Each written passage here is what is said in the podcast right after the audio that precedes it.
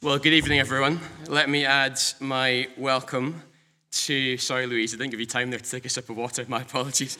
Let me add my welcome to all of you sitting here. My name is Scott.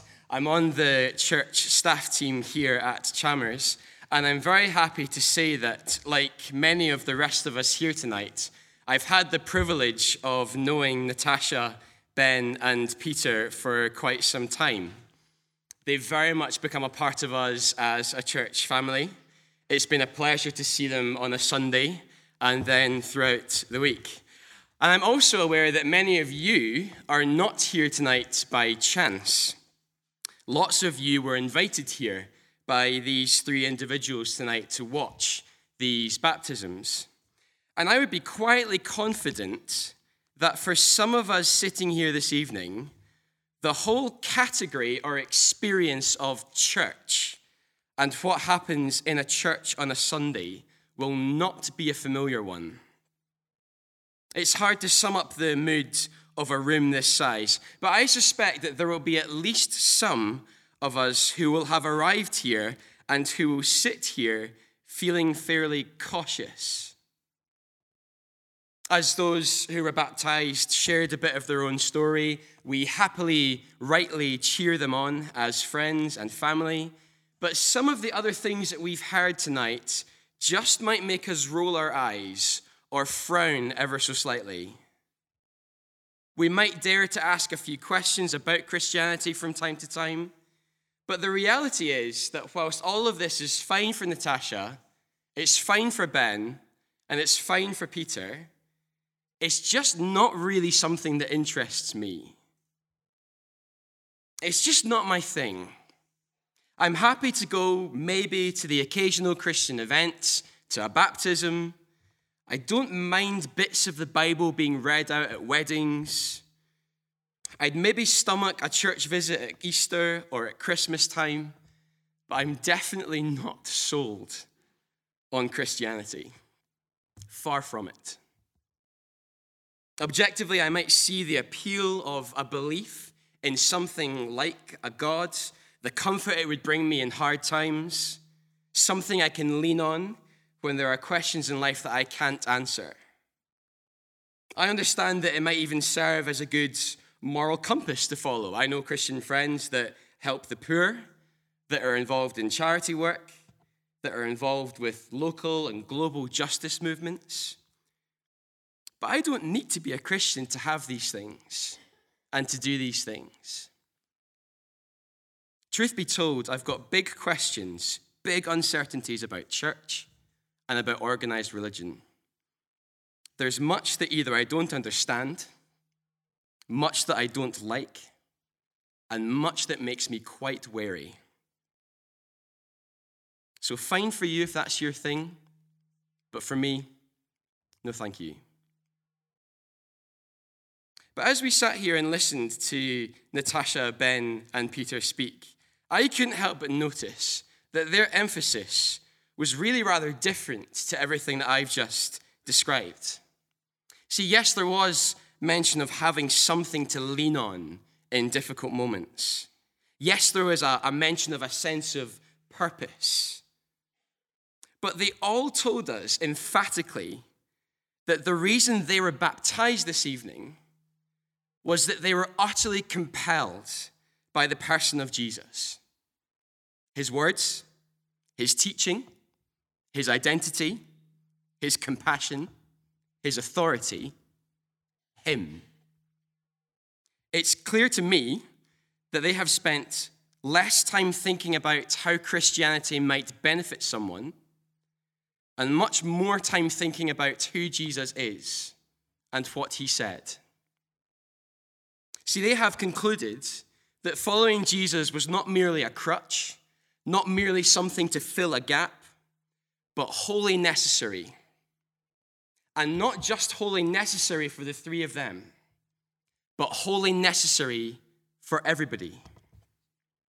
And there are many moments in Jesus' life recorded for us that really drive us to the heart of who he is. And you see such an incident on the back of the sheet of paper that was handed to you as you came in this evening. This is retold for us by eyewitnesses who were around to see all of this unfold 2,000 years ago. It'll appear on the screens behind me as well. Please read along with me.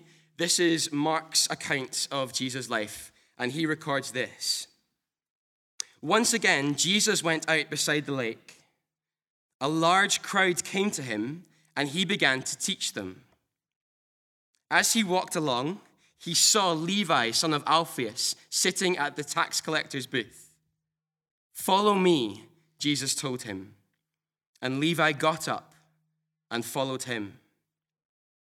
While Jesus was having dinner at Levi's house, many tax collectors and sinners were eating with him and his disciples, for there were many who followed him.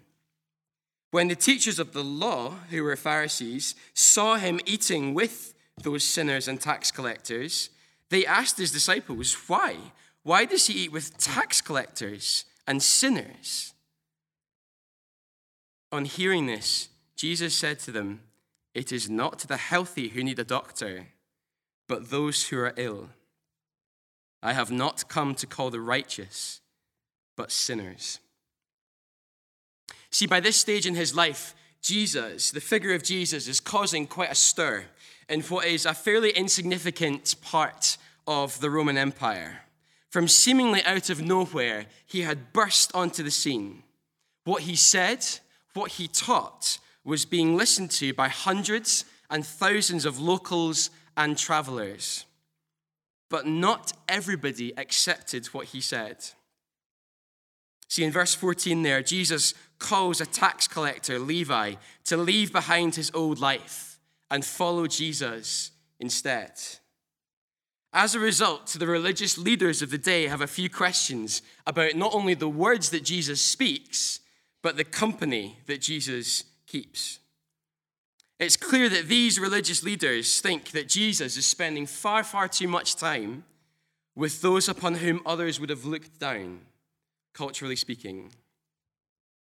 You can almost hear the disgust dripping off their words as they ask one of Jesus' followers in verse 16, Why does he eat with tax collectors and sinners? A tax collector like Levi would have been a, a local employed by the occupying Romans to take taxes from residents living in a town or a city. But these tax collectors were famed for skimming. They would deliberately take too much tax from citizens so that they could keep some of it for themselves. It was seen as not only selling out to the Roman occupiers, but turning your back on your own people. I suppose the equivalent today would be a corrupt politician, a corrupt judge, a corrupt police officer, deliberately misleading, deliberately cheating ordinary men and women out of money and out of justice. And the religious leaders of the day cannot understand why Jesus, of all people, Jesus who spoke about justice, Jesus who spoke about forgiveness, was spending time around morally bankrupt men like Levi. Why does he eat with tax collectors and sinners? They ask. And Jesus' reply is not only a brilliant response to the religious leaders, but a wonderful summary of his identity and his purpose and his mission as he walked the earth 2,000 years ago. Verse 17 Jesus said to them, It is not the healthy who need a doctor, but the sick. I have not come to call the righteous, but sinners. Just after New Year, um, a matter of weeks ago, I was hospitalized for what I think is the fourth time in 30 years. I think that's a pretty good ratio, but I've really got nothing to go by, so maybe it's an awful ratio. Two of those times were sporting related injuries. Both happened at Williamwood High School back in Glasgow on one of those bright red ash pitches before grass was invented. It was literally like running and playing sport on a climbing wall. The other two incidents weren't sporting related. One of them would be a really inappropriate story to share publicly. I was going to say, if you want to know more, come up and ask me afterwards. Don't. In each of those occasions, as I sat in A&E, whether it was a lump on my forehead, an inability to rotate my left hand, or swelling in my knee, What I desperately needed was an able, experienced doctor to correctly diagnose my condition and offer me exactly the right cure. I needed someone who could authoritatively say to me, This is what is wrong with you, and this is what we're going to do about it. And what any Christian, including those who have been baptized here this evening, what any Christian has come to realize is that there is something desperately wrong with all of us, much, much more serious than a sporting injury. Jesus says, verse 17, that the sickness in question that resides in me, that resides in all of us sitting here this evening, that resides in every human across the world, Jesus says that the sickness in question is the sinfulness in our hearts. The illness that Jesus has come to diagnose and cure is the rebellion in our lives against the God that has made us, the God that has loved us, and against the good God that has lovingly responded by sending his son Jesus to cure us. And I'm not sure that I need to stand up here and convince many of you that there is evil and sinfulness lurking in the heart of every human being. We see it every day in our world affairs, we see it in our politics, we see it on our screens, we see it in our homes, and we see it on our streets. And I'm increasingly aware of how much pain, hurt, and damage that I see in the world, that I see in relationships and friendships that I have, that can be traced back to the actions of an individual or a group of individuals or to me. In fact, it was a, a Russian philosopher and novelist named Alexander Solzhenitsyn who put it brilliantly when he said that the line dividing good and evil cuts through the heart of every human being. Jesus goes one better. He diagnoses that as sin. And he says that it has infected every single one of us. Whether you have spent your whole life around Christianity, or you've wanted nothing to do with it. Whether you would count yourself as morally credible, or whether you're painfully aware of humanity's deficiencies, or some blend of all of the above. Jesus says that we have all rejected God, all rejected his love, his laws, his generosity, and as a result, our hearts, our lives, and our world is broken. But even more crucially, there is a penalty to pay for that sin. Jesus says that there are serious, eternal consequences for the ways in which we have turned our backs on the God that made us. An eternity without all that is good, an eternity without Him. And then He offers the cure Himself. See, in Jesus, God has stepped into humanity to live a life of perfect obedience to his own laws, to display a perfect love for humanity, and then offers to swap places with us.